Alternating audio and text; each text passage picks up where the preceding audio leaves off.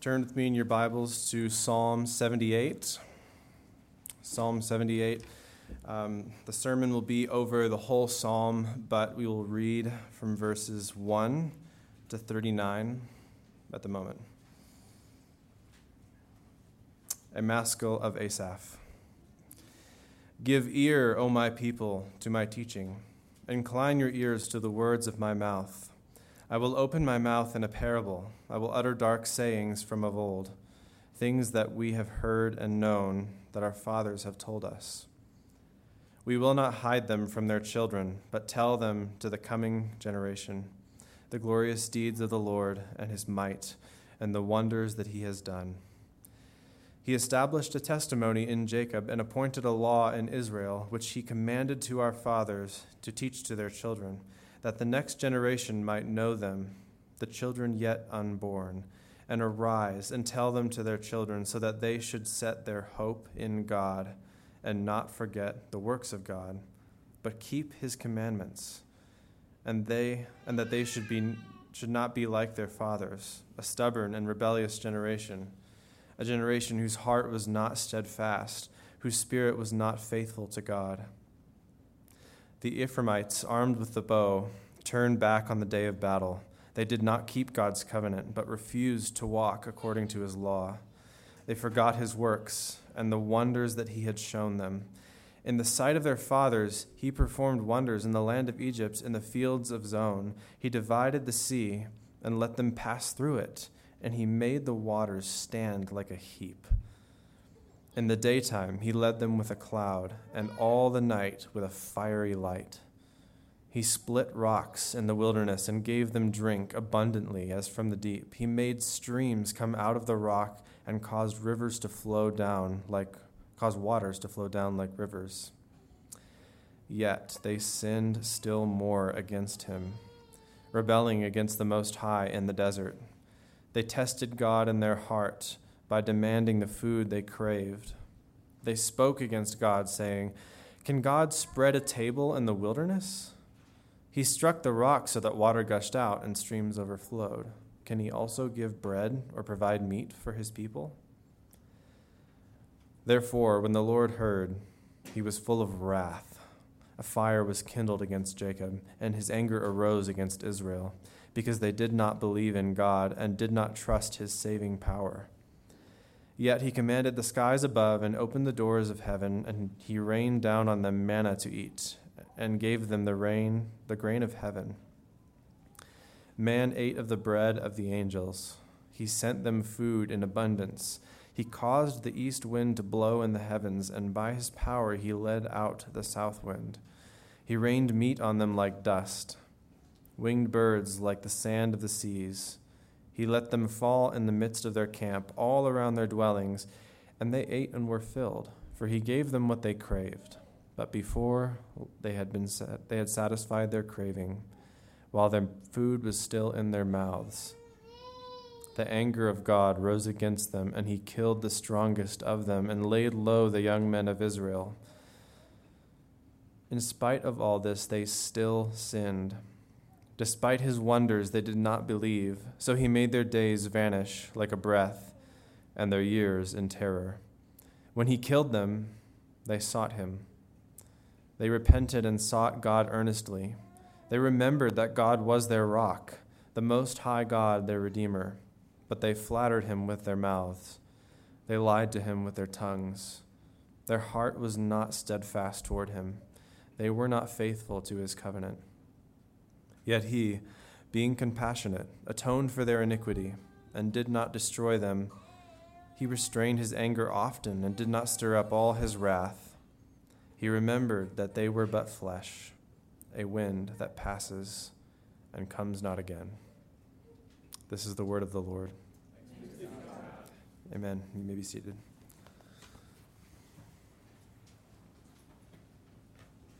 Bow with me as we go in prayer. Almighty Father, your word is true, your statutes are excellent, your wisdom is perfect. I pray, Lord, that you will open our eyes this morning to the commandments that are in your word, that you will strengthen us as we reflect now on your glorious works, that we may not be like our fathers who forgot you, that we may set our hope on you.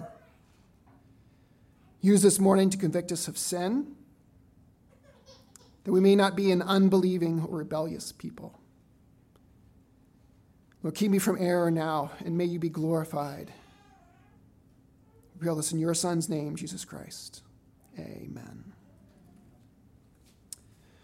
Well, it is good to be with you all this morning. Uh, it's been a pleasure and a, uh, just an awesome experience to go through a series of Psalms uh, over the summer as we give uh, Ryan a much deserved break. It's just been uh, an honor to be up here as well, just bringing you the word. It's, it's humbling, it's challenging, but it is also uh, a richly rewarding experience. And so I thank you so much for, and the other elders as well, for just having this opportunity to bring the word this morning. Psalm 78 is long. We're going to try to cover it um, in less than an hour. No, just joking. We're going to be well less than an hour unless something else happens. There's a famous quote, maybe you've heard. Uh, those who uh, cannot remember the past are condemned to repeat it. Heard that phrase before? Uh, Winston Churchill famously paraphrased this uh, after World War II. Uh, those who fail to, listen, uh, fail to listen to history are doomed to repeat it. You know, we don't naturally want to repeat the failures of other people, right? We want to do good, we want to do well, we don't want to fail at things. So, looking back at how other people have failed, the mistakes that those people have made can help us going forward. Studying those mistakes, looking at those mistakes, can instruct us for today as well as tomorrow in the future, that we may avoid making similar mistakes in our own lives. Well, some 3,000 years before either of these uh, quotes were made, the author of Psalm 78 provides a history for us. It's a similar warning about forgetting what came before. It's a history lesson from the nation of Israel. Four times in Psalm 78, he calls out the people in different generations for forgetting God. They did not remember the works that God had done for them. And rather than learn from past mistakes, subsequent generations fell into these repeated patterns of failing. Those who do not learn from the past are doomed to repeat it. James Montgomery Boice has a good quote. He says, The lesson of Psalm 78 is that history must not repeat itself. The people must never again be unbelieving. So, how do we assure or ensure that we ourselves are not an unbelieving people? I think the message of Psalm 78 is that we must remember what God has done for us. Psalm 78 is a call to remember God's deeds his power, his might, his wonders. And by remembering his wonderful works, we see his goodness, his mercy, his justice, his wrath, his love, and throughout the entire chapter, his faithfulness to his people, even when we, even when his people are unfaithful to him. By remembering what God has done, we can fight off ingratitude, idolatry, unbelief, and outright rebellion against God. Now, obviously, this is easier said than done because we are forgetful people. I forget what I did yesterday, much less what God did for me a year ago. So let's look this morning at the scripture and see what scripture says to help us avoid forgetting what God has done that we may avoid the failures of our forefathers. If you don't have a Bible with you this morning, there's some on the back table. I encourage you to open up your uh, Word, uh, the Word of God in front of you, or pull it up on your smartphone. Just no distractions, all right? I want you to see the Word of God here this morning. Before we dive into Psalm 78, the content, uh, I do want to make a quick note about some of the poetic structure of Psalm 78 before we start. Um, it's not something I'm going to use a lot. I'm going to refer to it, but I think it is something that's helpful and can be beneficial for us to kind of understand um, the structure of the, of the chapter. Um, there are seven stanzas. Um, depending on your translation in English, you may not necessarily see them, depending on how they're broken out. So I'll explain that in just a second. Um, and there's 77 lines. Now, as you remember, uh, the number seven has a lot of symbolism. It's a um, symbol of perfection or completion. I think the author of Psalm 78 here is using the number seven very intentionally uh, here this morning. Uh, depending on how uh, the uh, Word of God is broken up, which depending on which translation you have, uh, you may kind of see some of the divisions. So I'm going to point out some of them. Um, the first uh, stanza is 11 lines in Hebrew. Um, it's verses 1 through 8. So that's an introduction. Uh, and then we have a period of a kind of repeating pattern. We have verses 9 to 16 as, as stanza 2, and it's eight lines in Hebrew. Verses 17 to 31 uh, is the third stanza, and those are 16 lines in Hebrew. Verses 32 to 39 is the fourth stanza, and that's nine lines. And then we see this repeating. We see 16 lines and then nine lines again. So verses 40 to 55, 56 to 64, those 16 and 9 uh, pattern repeating. And then the last stanza is eight lines in Hebrew, verses 65 uh, to 72. Now, why do I bring this up? Uh, so between with, within these stanzas in Hebrew, um, you know, the Western idea of poetry is not as common or not really used a lot in, in uh, Hebrew poetry. So something that we see a lot of in Hebrew poetry is parallelism. So parallelism is the re- repetition of an idea or the contrasting of an idea of two different ideas within different stanzas or sometimes just verses side by side. So, parallelism, we're going to see frequently between lines and stanzas and verses in Psalm 78 is used for emphasis. It's not just the author forgetting that he literally just said something he just said. Uh, it is not something that's tedious as we read something like he just, he just said that. Why is he saying it again? So, in Hebrew, when, a, when an author is using this kind of repetition between stanzas and lines, it's a point of emphasis and something that we need to flag and mention, and we need to take notice of it. Um, as well, um, the, uh, the uh, poetic structure um, as well can help to guide sometimes how we interpret verses um, when they're in, in particular contexts.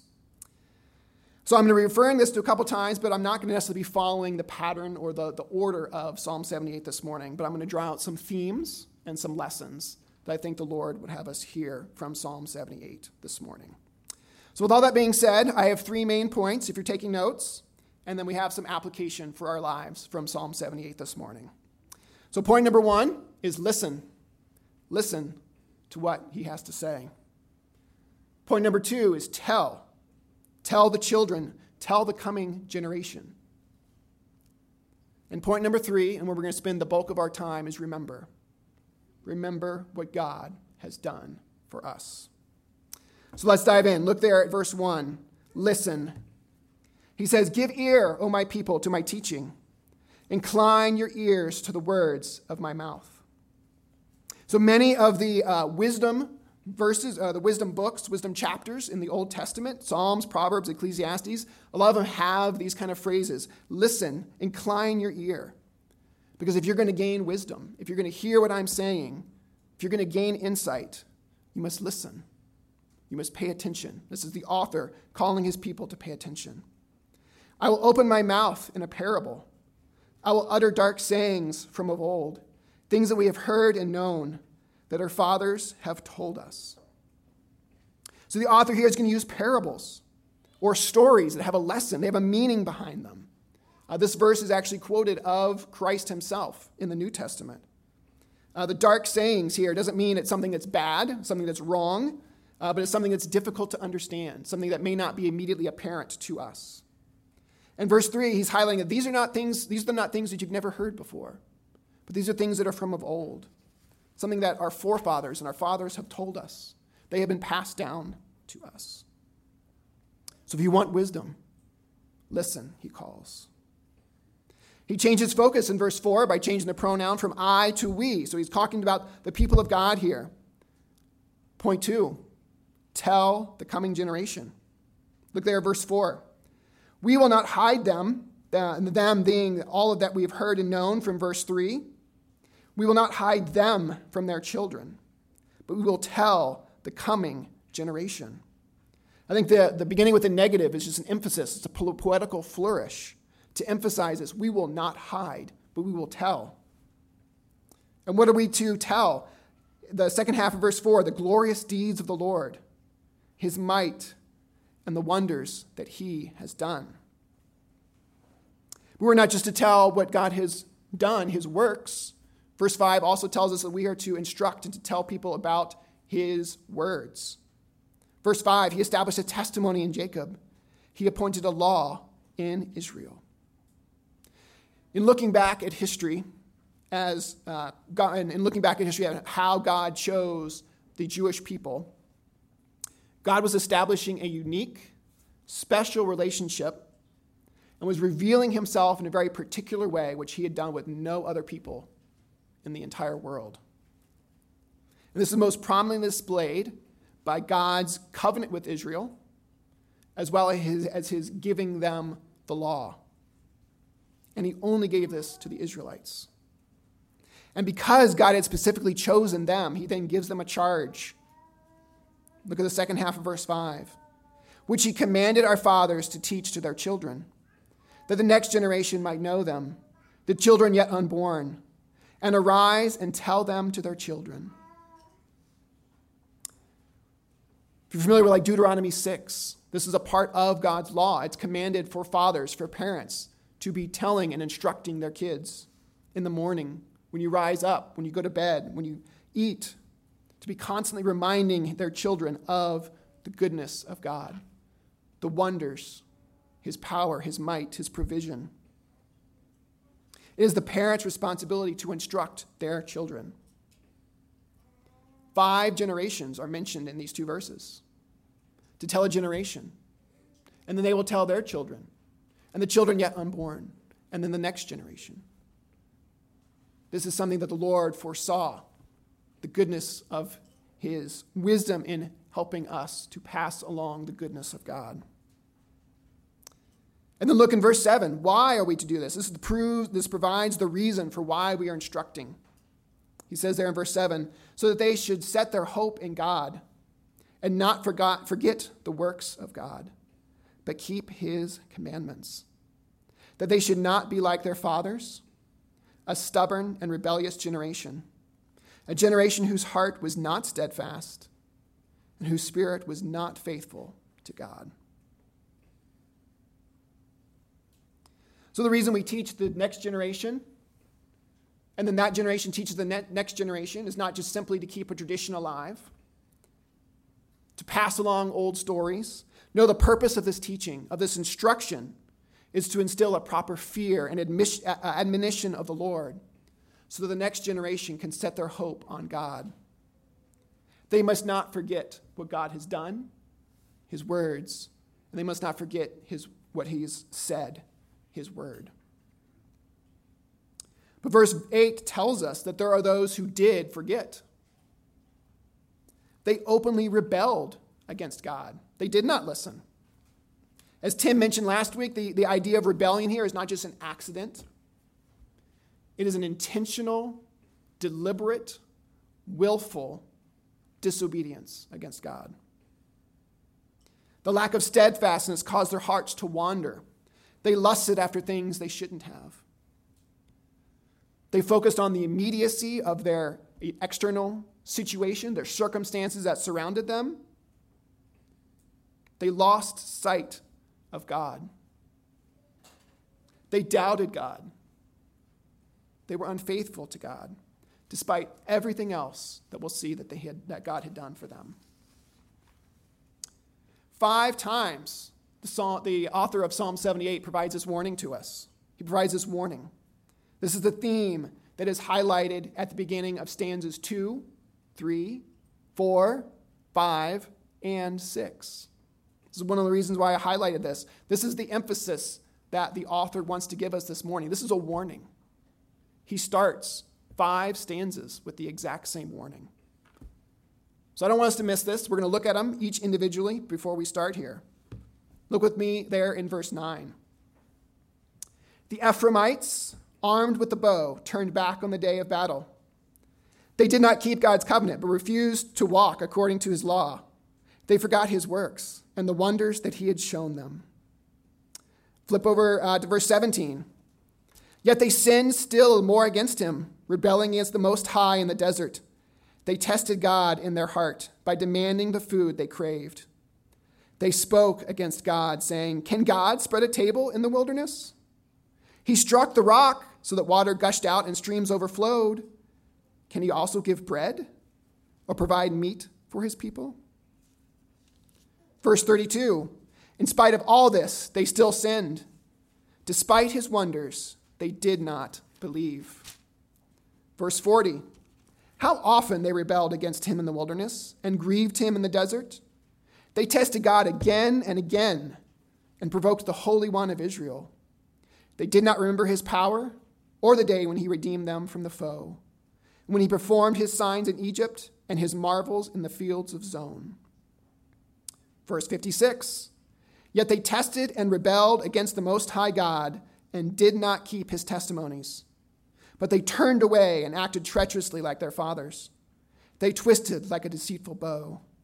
For they provoked him to anger with their high places, and they moved him to jealousy with their idols. Five times. Now, if you notice in each of these, the crux of them, the point of them, is generally a heart attitude, not necessarily the actions themselves. So we see there repeated phrases sinned against God, rebelled, tested, they did not believe, forgot, did not remember. God is focused on the heart attitude. Because if you look at verses 34 to 37, we're going to see that one can perform good acts but the heart was wrong. The heart can still be unfaithful while saying good things. Mark 7 What comes out of a person is what defiles him. For from within, out of the heart of man, come evil thoughts, sexual immorality, theft, murder, adultery, coveting, wickedness, deceit, sensuality, envy, slander, pride foolishness. All these evil things come from within, and they defile a person. That's Christ himself in Mark 7. The turning away from God here that he is worried about is at first a heart issue, not a behavior issue. In these verses as well, the other thing that we want to point out is the psalmist is calling out multiple generations, two generations specifically, for their rejection of God. He's referring to a distant past as well as a more contemporaneous people that is relevant and recent to the author. So in stanzas 3, 4, and 5, so verse 17, 32, and 40, the psalmist is referring to the people in the wilderness. These are all people who died prior to entering God's promised land. In stanzas 2 and 6, so verse 9 and 56, he is bringing to light the failure of the Israelites, those Israelites who entered the promised land. Now, uh, when he refers to the Ephraimites, he's not just picking on a particular tribe. If you remember, Ephraimites were one of the 12 tribes of Israel. Um, Ephraim was uh, one of the uh, most prominent tribes in the northern part of uh, the kingdom of Israel. Uh, and they represent essentially all of the people of Israel that had wandered away from God after the promised land, after entering the promised land. I think it's important to note here that the external circumstances of those who did not enter the promised land and the external situation, uh, circumstances of those who did enter the promised land do not matter when it comes to an evil heart.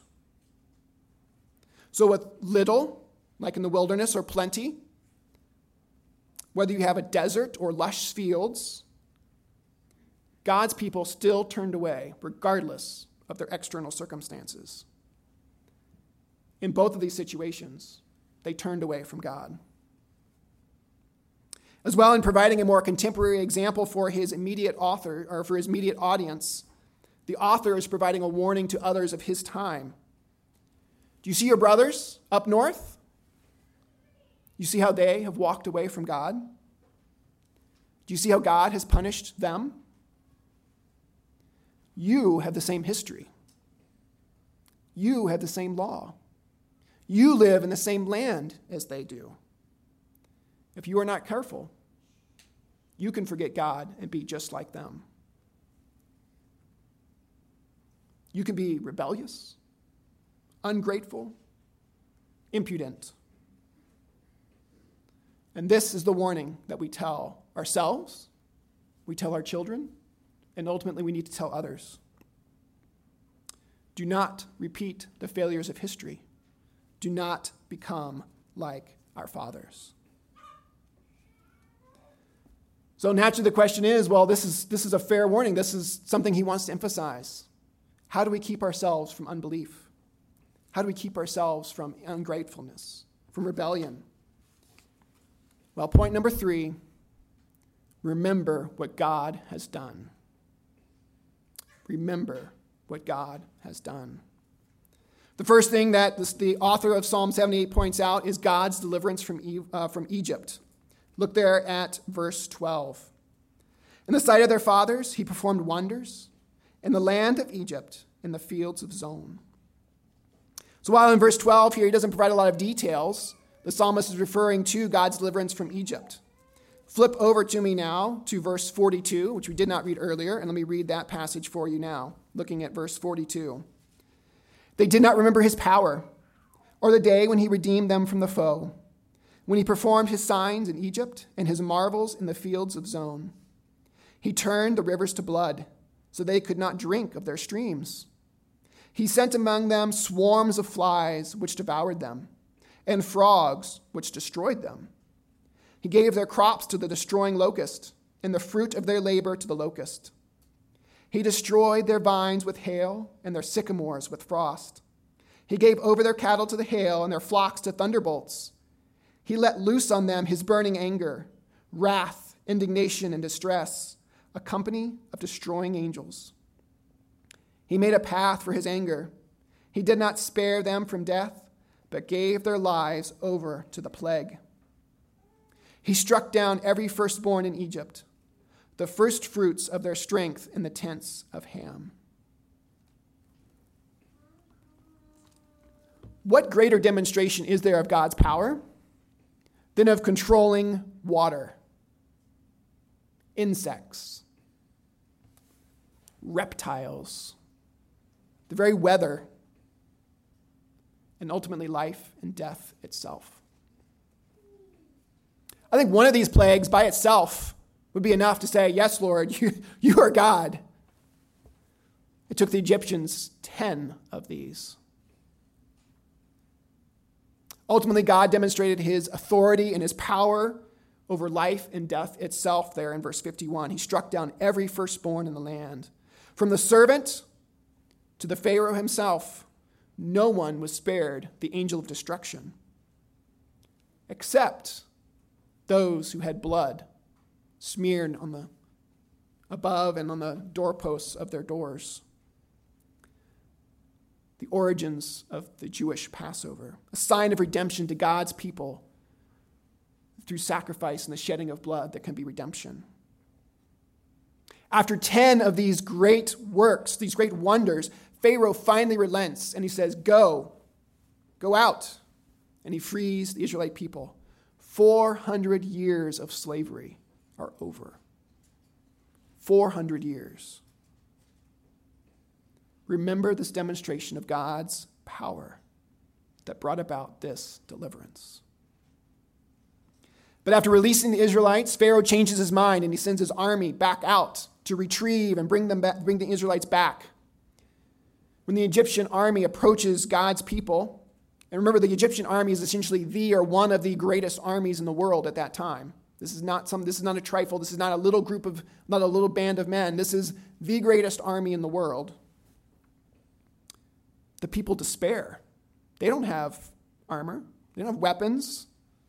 They are trapped against the water, the Red Sea, with nowhere to go. But Exodus 14 tells us that God intentionally allowed this situation to happen. Why? So that he could show his people and the Egyptian people who is God. Look there at verse 13. He divided the sea and let them pass through it, them being God's people there. And he made the waters stand like a heap.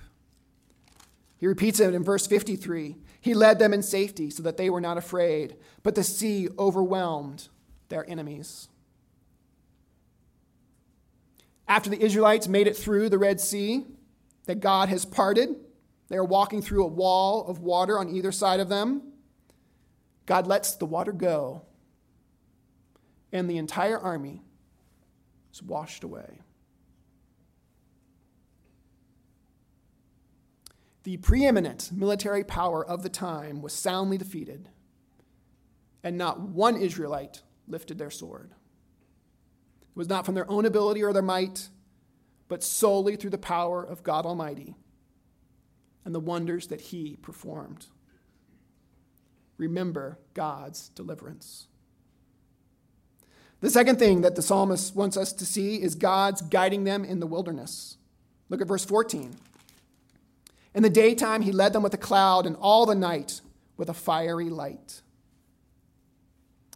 So, after the Israelites escaped Egypt, they don't know exactly where they're going. God hasn't given them a roadmap.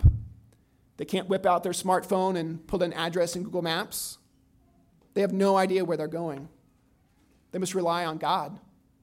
And God leads them with a cloud by day and a pillar of fire by night. A sign of God's divine guidance, his protection, and his immediate presence with his people. Look at verses 52 and 53. Then he led out his people like a sheep, and he guided them in the wilderness like a flock. He led them in safety so that they were not afraid. Sheep are pretty helpless creatures. I don't know how many people have ever worked with sheep. They're not fast, they're not strong, they're not particularly smart. But God led his flock in safety. If the Egyptians couldn't get them, no one was going to get his people.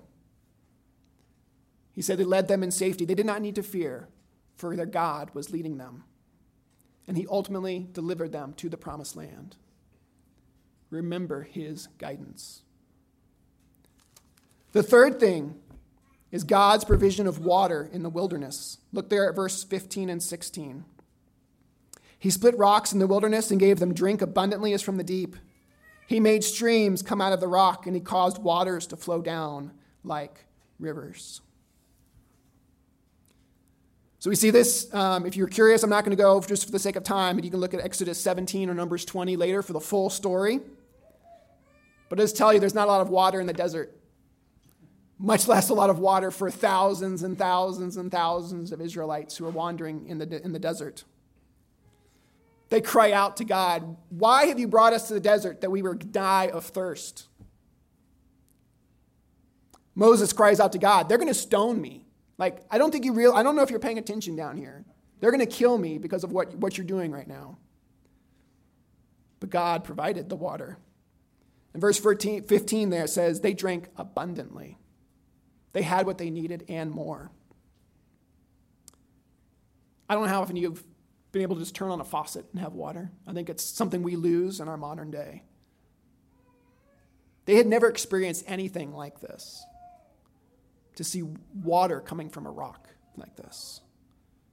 Remember the wonders of the Lord. God provides more than just water. He then provides food for them. Look at verses, uh, verse, well, let me explain a little bit more. Uh, so the fourth thing, I should point that out first, is God's provision of food in the wilderness. We saw third was provision of water. The fourth thing is provision of food in the wilderness. So after the water, they're still continuing to grumble against God. They've seen him do the water, but they really do not believe. They spoke against God there in verse 19, saying, Can God spread a table in the wilderness? He struck the rock. We've seen him do that. He can bring water. Can he give us food? Can he give us meat? They really do not believe. They are testing God. Verse 22. Oh, sorry, verse 21. Therefore, when the Lord heard, he was full of wrath. A fire was kindled against Jacob. His anger rose against Israel because they did not believe in God. They did not trust his saving power. Yet, He commanded the skies above and opened the doors of heaven, and he rained down on them manna to eat. He gave them the grain of heaven. Man ate the bread of the angels. He sent them food in abundance. Despite his anger, despite their unbelief, he provided for them. They asked for it, and he gave them grain from heaven. And not just a little bit, he says, in abundance. God was not stingy with his provisions for his people. But it was not just manna, it was also meat. Look there at verse 26. He then caused the east wind to blow on the heavens, and by his power he let out the south wind. He rained meat on them like dust, winged birds like the sand of the seas. He let them fall in the midst of their camp, all around their dwellings, and they ate and were filled, for he gave them what they craved. So the God here is the Lord of the air. If there was any doubt from what he did in Egypt, God is the Lord of the air. He is the commander of the winds. He sets in motion the movement of the animals and the birds. And through his sovereign control over his creation, he caused the winds to blow these birds directly to his people. Instead of destroying them for their unbelief, he rains down meat on them like dust. It was too many to count, so much that they were all filled. Remember the wonders of God. The fifth thing God's promises fulfilled. Flip over to me with me to uh, verses 54 and 55. And he brought them to his holy land, to the mountain which, is his, which his right hand had won. He drove out nations before them. He apportioned them for them a possession, and settled the tribes of Israel in their tents. Now, before the people of Israel were slaves in Egypt for 400 years, God had promised to previous uh, forefathers that he would eventually give them the promised land. Much of what we today now know as modern day Israel. But there was a problem. There were already people living in this promised land. They were mighty. They had fierce warriors, including giants, we're told. The previous generation, the early generation, did not believe that God could help them conquer these people in Canaan. And their punishment for their unbelief was wandering in the wilderness and not being able to enter the promised land. But the second time God brought his people to the promised land, they listened, at least most of the, most of the time. And it was clear as the people entered the promised land that it was God who was working to give the land to his people. Whether it was the power of stopping the mighty Jordan River, similar to the Red Sea, whether it was the might of destroying Jericho, the sun standing still in the middle of a battle so that his people could win. The conquest of the promised land was clearly not by the might of the Israelite people. It was not because of their military prowess, but it was because of God's divine intervention. We see this time and time again. And after he drives out the nations from the promised land, the Lord then divides up, he apportions the land for each of his tribes. He gives them peace. He set, they settle in the land. God has now given his people the long awaited promised land. He has fulfilled his covenant with his people. 500 plus years later, he had not forgotten. Even if the people had thought that God had forgotten, he had not forgotten. Remember how God fulfills his promises. The sixth thing I think the psalmist wants us to see this morning as we remember what God has done is his judgment on sin. I didn't skip those sections because they're hard. We're going to cover them now. While we think that sins might be little, they are big to a righteous God, especially when we test him, when we question him, when we doubt him. Unbelief and distrust of God strike at his very being. In verses 21 earlier, we saw God's anger kindled. Yet he does not take action. He is merciful there. He provides the manna for his people. But God is also a righteous God, and he cannot let sin go unpunished. Look with me at verses 30 and 31. This is right after he's given them the meat, the birds, the quail. But before they had satisfied their craving, while the food was still in their mouths, the anger of God rose against them, and he killed the strongest of them and laid low the young men of Israel. They still didn't believe that God could provide. They still didn't. Yet he provided the meat. But in satisfying their lusts and satiating their lusts in their unbelief, he also brought judgment against them for their self will, their unbelief. They were ungrateful. So he gave his rebellious people what they deserved.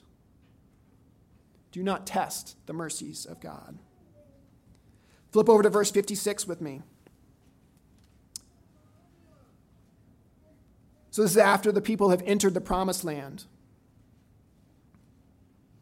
What do they do? Right there in um, verse 58 For they provoked him to anger with their high places, they moved him to jealousy with their idols. So they've seen God do everything. He's brought them into the promised land, He's seen them uh, drive out the nations before them. And they immediately turn and worship an idol piece of stone, wood, metal, whatever it was made out of. That idol didn't do anything, it has no power. Verse 59 When God heard, he was full of wrath, and he utterly rejected Israel. He forsook his dwelling at Shiloh, the tent where he dwelt among mankind, and delivered his power to captivity, his glory to the hand of the foe. He gave his people over to the sword and vented his wrath on his heritage. Fire devoured their young men. Their young women had no marriage song. Their priests fell by the sword, and their widows made no lamentation. We see God's anger kindled yet again, for he is a jealous God. He does not treat idolatry lightly. And because of their rejection of him, God rejects Israel. He lifts his hand of protection from them the Ark of the Covenant, which was then housed in Shiloh and Ephraim, falls into the hands of the Philistines. The Philistines annihilate entire towns and villages. They're given over to the sword, they're killed. Some are taken into captivity. No one is spared. Remember God's judgment on sin. The seventh thing, we've seen God's judgment. We've also already seen some of his mercy. So, the seventh thing that we're going to see this morning that God, want, or the, the psalmist wants us to remember is God's mercy and grace. Remember God's mercy and grace. I already mentioned the author begins five stanzas with examples of God's, inten- or God's people intentionally rebelling against him. Three times we're told of God's wrath being kindled, and twice we've seen instances of God's judgment being executed. And while we can look throughout the psalm and pick out some mercy and grace here and there, God's mercy is only called out once in the middle stanza. Look at me at uh, verse 32. In spite of all this, so this is after uh, God has done the first judgment. In spite of all of this, they still sinned. They've already been they've been punished. They've been in, they've been provided for, and in spite of all this, they still sinned. Despite His wonders, they did not believe. So he made their days vanish like a breath and their years in terror. When he killed them, they sought him. They repented and sought God earnestly. They remembered that God was their rock, the Most High God, their Redeemer. But they flattered him with their mouths, they lied to him with their tongues. Their heart was not steadfast. They were not faithful to his covenant. So is it the, people are not learning? He struck them down and finally they repent, but only for a moment. It's not genuine. They only want to escape because God is punishing them. There's no heart change. They flatter God. They tell God what he wants to hear, but they don't really mean it. Their hearts are fickle. One day, listening to God and worshiping God, the next day, blaspheming and rejecting him altogether. Yet, God was compassionate. Verse 38 Yet he, being compassionate, atoned for their iniquity, and he did not destroy them. He restrained his anger often, and did not stir up all his wrath. He remembered that they were but flesh, a wind that passes and comes not again. He remembered their frailty, their, wicked, their weakness. He created us. Of course, He knows how weak and frail we are. How our hearts and minds can change one minute to the next, one day to the next, one week to the next. He knows that we need to eat, drink, our physical needs. We are but a breath. The same word as Ecclesiastes, a havel, passing away. I think the psalmist is intentionally referring back to Exodus 34 here. The Lord, the Lord, a God merciful and gracious, slow to anger, abounding in love and faithfulness, keeping steadfast love for thousands, forgiving iniquity and transgression and sin, but who will, no, by, who will by no means clear the guilty visiting the iniquity of the fathers against their children, their children's children, to the third and fourth generation. Slow to anger and abounding in love. How good and kind God is for not destroying us on our very first offense, or our second offense, our third offense. How many offenses did they make against God here? Remember God's mercy. I think all of this leads us to point number eight, 3.8 God's faithfulness, especially to an unfaithful people. I think throughout the psalm, we can see displays of God's faithfulness to us, despite the people's unfaithfulness. When God delivers his people from Egypt and he leads them through the wilderness, he knows what they're going to do, yet he provides for them. He provides water and food. He knows what they're going to do, and he still provides for them. He is faithful and compassionate. He drives out the nations. He helps them settle the promised land. He knows what they're going to do worship gods made out of stone, metal. These idols have no power. But then he is faithful to his word. They do not honor their side of the covenant. God is faithful to honor his side of the covenant. He allows his people to be destroyed, wiped out. They are crushed by the Philistines because of their wickedness. This future looks bleak. How is God faithful here? But the Lord is not going to allow his people to be downtrodden forever. He has punished his people, but he has not cast them off. Look at verse 65. Then the Lord awoke as from a sleep like a strong man shouting because of wine. And he put his adversaries to rout. He put them to everlasting shame. Now, these metaphors that the author is using here does not mean that God literally sleeps or that God can be drunk on wine. These are metaphors, these are uh, pictures of God that we can understand because it certainly looked like God was sleeping. God arose as somebody who is uh, energized with drink of, of anger, and he puts his adversaries to rout. For the sake of time, I'm not going to walk through all of it, but if you want to refer to it, you can look up 1 Samuel 5 and 6, which recounts how God intervened and got the Ark of the Covenant back to his people. Through this, uh, he shows his power over all of the Philistine gods. The Philistines, as a test of God, put the Ark of the Covenant on a cart drawn by two cows who have never had a yoke. So I don't know if you've ever worked with animals. If you have an animal that's never had a yoke with no driver, the animals are not going to do anything. But guess where the animals go? directly back to God's people. God miraculously brings the ark back to the Israelites, yet the people still do not return to the Lord.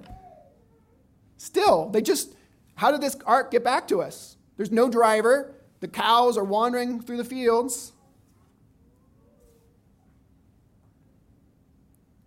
Then the people call out for a king, for Saul. Saul is appointed king, but ultimately the Lord rejects Saul because of his willful disobedience. Verse 67 He rejected the tent of Joseph. He did not choose the tribe of Ephraim, but he chose the tribe of Judah, Mount Zion, which he loves. He built his sanctuary like the high heavens, like the earth which he has founded forever. He chose David his servant and took him from the sheepfolds. From following the nursing ewes, he brought them to shepherd Jacob his people, Israel his inheritance. With upright heart, he shepherded them and guided them with his skillful hand. In rejecting those who disobeyed him, God established David, King David, the youngest son of Jesse he rejected Shiloh, which had rejected him, even though the Ark of the Covenant was still there, was, was there.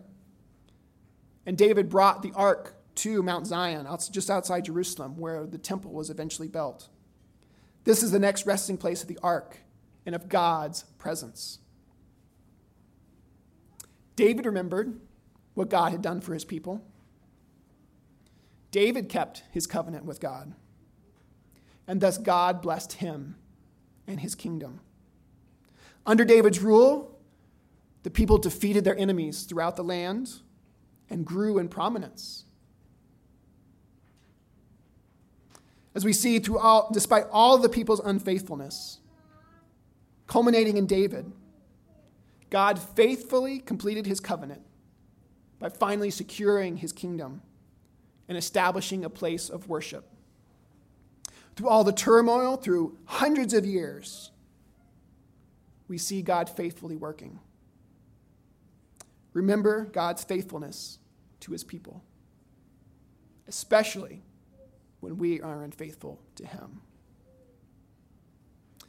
So, recap remember God's deliverance, remember God's guidance, remember God's provision, God's justice, God's mercy, God's faithfulness. Remember God's power, His might, and His wonders. Great. So what? What does it have to do with us? I'm not going back to Egypt. I don't know anything about this. I'm not going to the promised land. I'm a Gentile. So, so what? Glad you asked. Turn with me to 1 Corinthians 10.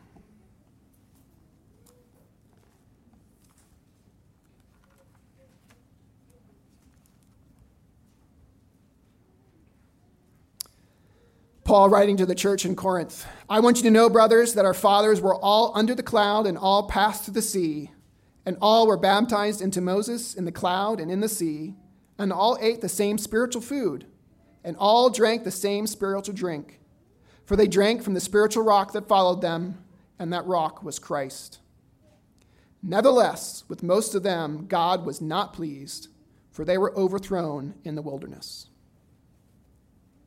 So basically, Paul is summing up all of Psalm 78 in like five verses. Why couldn't I just done that faster? I don't know.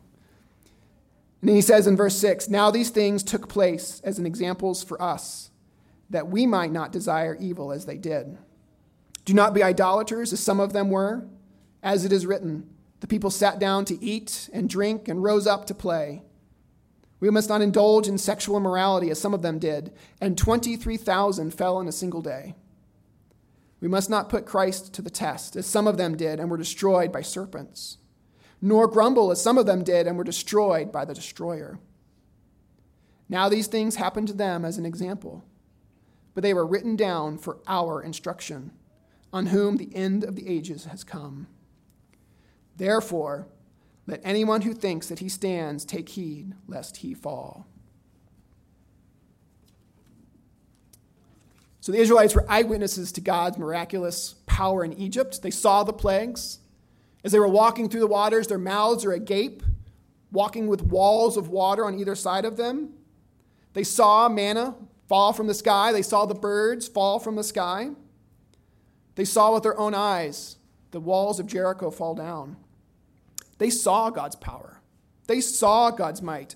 They saw God's wonders. And they still rejected him. They committed idolatry. And sometimes they worshiped their stomach, they worshiped other gods. These idols could not do anything. These idols had not done any of these wonders. After everything they had seen, how could they reject God? All of this was written down for our instruction. Brothers I want to caution you this morning. If you are tempted here to just think how foolish the people of God were, they were foolish, but do not think that you were stronger or better or more well equipped.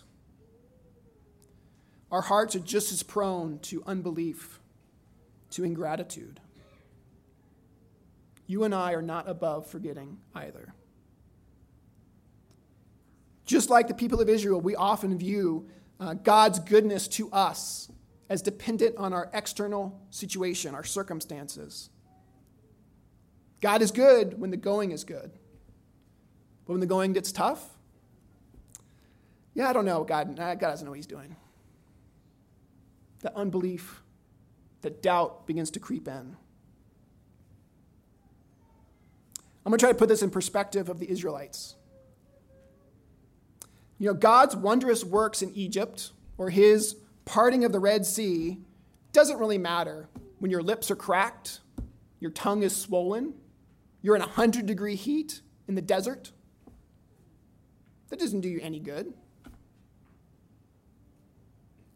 Or maybe you're remembering the water that God provided for you in that moment. But that thirst that was quenched doesn't help when your stomach is gnawing at you because you haven't eaten in three days. See how easy it is to forget? Our immediate circumstances influence us.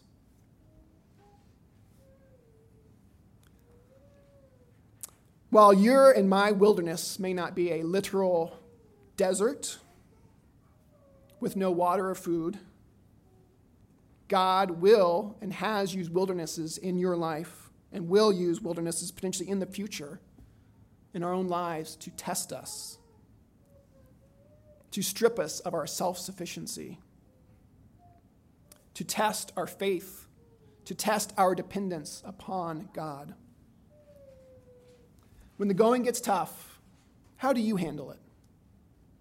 How have you handled it? Have you examined yourself for ingratitude, for unbelief? What is God doing? Is He really in control here? Is God paying any attention to me? I think there's a difference between in the moment being weak in flesh, saying, asking God, what is He doing? And asking in unbelief, in doubt.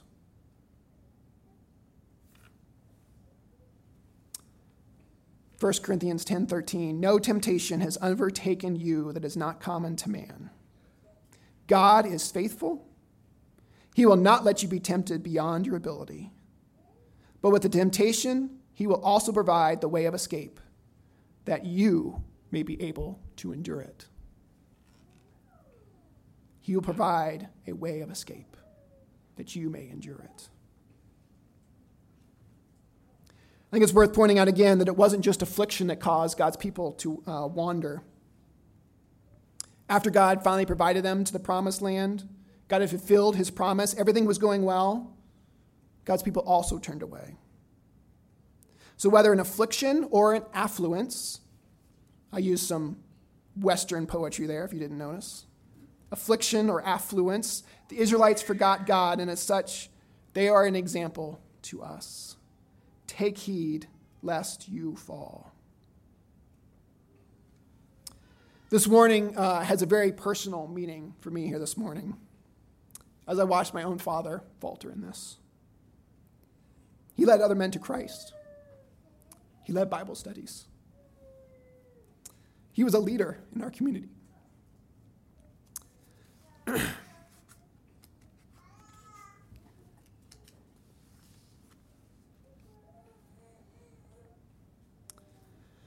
But when the going got tough, he forgot.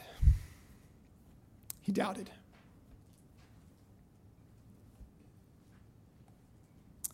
He lost sight of who God was and is. And I do not want that for my family. Having lived through it, I do not want it for yours. Psalm 78 provides an example, a travail of the Israelites this morning. They forgot. When my father ultimately turned back to the Lord before he passed, it was not without a wake up call from God. When we turn away from God, it's a road with consequences that we do not want to have to face. We do not and should not think that we can ever test the mercies of God. When we're confronted with things like this, we need to repent. Don't just flatter God, He knows your heart. You can say the right thing, but if your heart is not there, God knows. He cannot be mocked. Be vigilant. Be vigilant for yourself, and be vigilant for your fellow brothers and sisters. Take heed lest you fall too. But with every temptation, God will also provide a way of escape. Amen.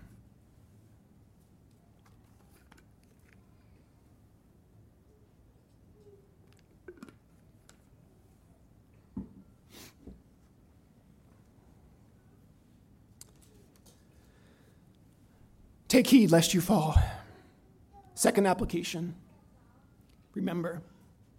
Have I said it enough times? remember. When we're tempted to doubt God, we're tempted to rebel, when we're tempted to sin, I think this, the lesson of Psalm 78 is to remember what God has done His glorious deeds, His power, His wonders.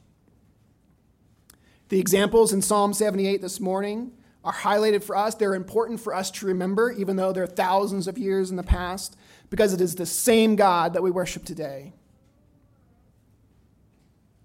The same God who performed those miracles is watching us and listening to us now. It's important to, to recognize that. He still has that same power, the same might, the same wonder. But I also want you this morning to personalize what you remember. So if you have a pen or a writing utensil. Or if you don't, if you have a phone, I want you to pull it out right now because I'm going to give you some homework. School hasn't started, I know, but I'm going to give you all some homework. Jacob's over here laughing at me. We were just talking about school. I thought about this after we printed the liturgies, so I apologize for not having in the liturgy. But I want you to write the seven things down. I want you to go home and think about them. So, God's deliverance, God's guidance, God's provision, God's promises, God's justice, God's mercy,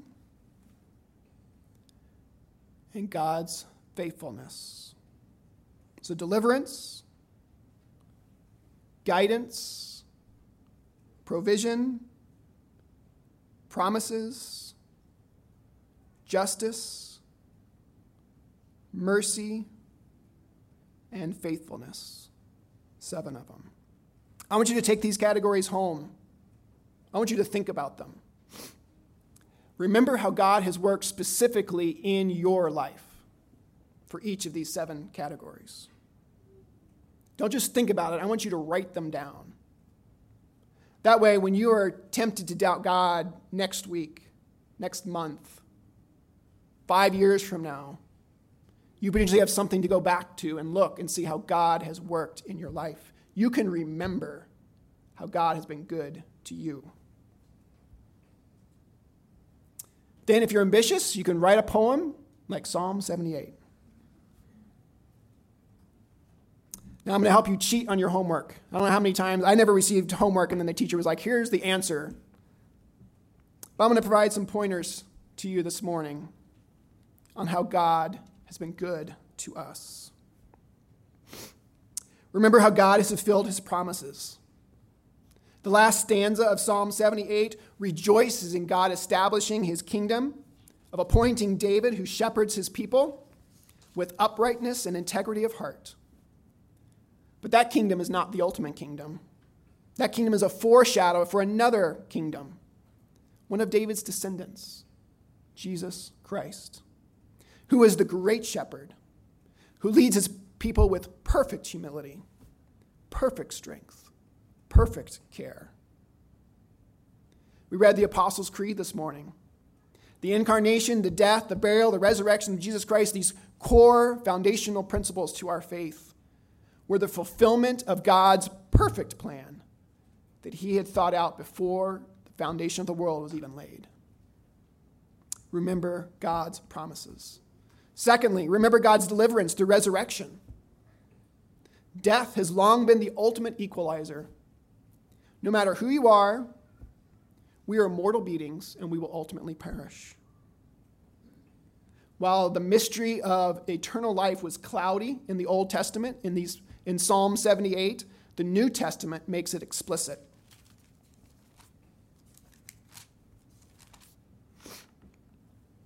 Reading from 1 Corinthians 15 For this perishable body must be put on the imperishable, and this mortal body must put on immortality. When the perishable puts on the imperishable, and the mortal puts on immortality, then shall come to pass the saying that is written Death is swallowed up in victory. O death! Where is your victory? O death, where is your sting? Our God has the power over life and death, and in Christ's resurrection has defeated that final enemy, death himself. It is no longer something we must fear. Praise God. Number three, remember the promise of the Holy Spirit. Now, the Holy Spirit's role in the Old Testament was much different than it is today uh, for us in the New Testament. After Christ ascended into heaven, he promised a helper, a comforter, that is the Holy Spirit, who would be that seal of salvation in Christ and who dwells with us, as 1 Corinthians 6 says, in our bodies, in our temples, temple of the Holy Spirit. The Holy Spirit comforts, the Holy Spirit protects, supports. It assists us in our continued struggle against sin in this life, based on Romans 6, as we continually struggle to become more Christ like. Remember the promise of the Holy Spirit. Remember God's provision through His Word. While the Lord had certainly revealed Himself in parts to the Israelites in Psalm 78, the Lord had not yet fully revealed His purpose in Christ. Brothers and sisters, today we have the complete, closed Word of God here in the Bible, where the mysteries of the gospel have been made known we can remember God's provision to us through His Word, that spiritual manna, the Bible. I could keep going. I don't want to give away all the answers. I want you to have time to, and to intentionally have some answers as well. But use this as an opportunity to remember what God has done in your life. And this can be something you can look back on. The third point of application, and then we'll be done, I promise. I don't know. Are we actually nearing an hour? I probably should have timed myself. The third point of application is tell. Psalm 78 is explicit. Tell what the Lord has done to the children so that they may have a hope. They may set their hope on God and may not forget. And then that generation tells the next generation, a generation yet unborn. Fathers, I'm going to talk to you first. This starts with us. Paul says in Ephesians 6 Fathers, do not provoke your children to wrath, but bring them up in the discipline and instruction of the Lord. The Lord has called us out specifically as the head of the household to do this. This is our role and responsibility. How have you been telling your kids what God has done for you? Mothers, you have a critical role as well. Timothy, Paul's right hand man, was brought up in the faith by his mother and grandmother. How are you looking to pass on your faith to your children? Moms and dads, this instruction begins in the home through things like personal devotions. So you yourself have to be walking with the Lord. And then it expands to family time in the Word, family worship. Do not outsource your responsibility. Do not outsource. The church and others within the church can certainly be a help, they can certainly aid you. But this is your responsibility first and foremost. Now, the thought of having dedicated family time together can be intimidating, but I want to encourage you that if you're not doing something now, you need to be starting to do something. You'll never be perfect, but doing nothing is not an option. You don't need to be writing out elaborate lesson plans. You don't need to be writing out a, a liturgy. It could be as simple as reading a short passage, asking your kids a question, praying, you don't have to sing. If you can't, if you can't play anything but the radio, you don't need to sing. But singing can and should be an option as well. You can use the list that he just gave you. Start from there. Do one a day. There's seven of them. There's seven days in a week. Your first week is covered. You know, you know what you're doing this week. Do something. Do in the morning, around the dinner table, at night, whatever works best for your family. We must be telling our kids about God so that their hope is in God. Now, there's a lot of kids here, so parents, close your ears for a second. Kids, are you paying attention? Do I have all the eyeballs? When was the last time you asked your parents if you could do Bible time? Try it this week. It's not as many kids. I know there's several families out of town. Try it. Uh, report back to me. No, I don't want to. I don't want you to get your public parents in trouble. Now I'm going to get in trouble with all your parents. Kids, you can encourage your parents as well to do Bible time. Kids, are, is your hope in the Lord. You can do your own personal devotions as well. Remember the Lord that you may not forget him. Grandparents, do not underestimate your influence on younger generations. I don't know about you, but I loved hearing stories from my grandparents. They were able to influence my life. They were able to set an example. They were able to instruct me in ways that my parents just had a different perspective. I learned some very valuable life lessons from my grandparents. You have a role as well. In church, just because you don't have kids yet, or maybe you're never going to have kids, doesn't mean you can't be involved as well. Do not count yourself out.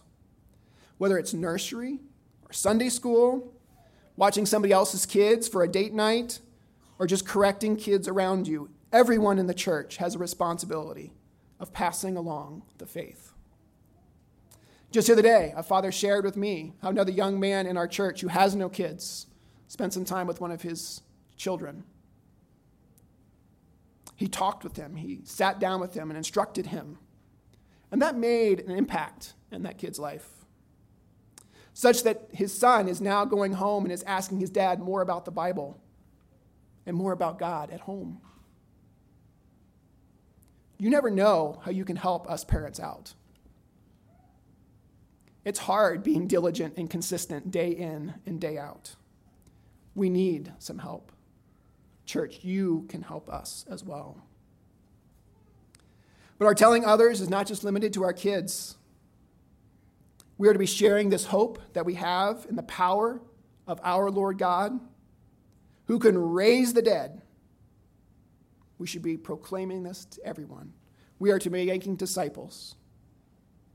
Do not hide your light under a basket.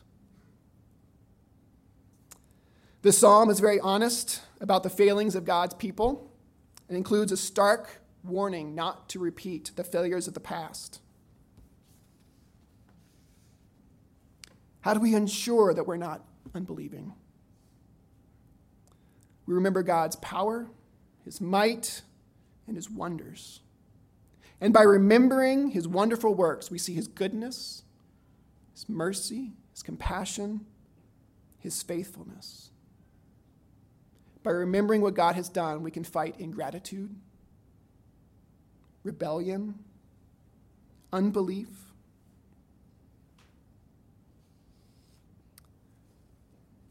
God is good. Listen, tell, remember. May we be a steadfast, a steadfast people that remember God, that set our hope in God and that remember his glorious works and follow his word. Let's pray.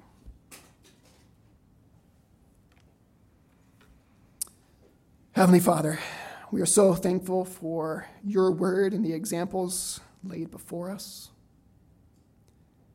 Examples of failure, examples of rebellion, examples of judgment. Warnings for us, instruction for us, for us to take heed, that we may learn, that we may not follow the same example. Lord, I pray that you will guide us, help us to be a steadfast people, focused on you, faithful to your word Help us not to have, uh, let external circumstances dictate how we view you. May we be sure. May we be straight. May we arise and tell others about you that we may not forget your works, but keep your commandments. May we set our hope in you We pray all this in your Son's name, Jesus Christ. Amen.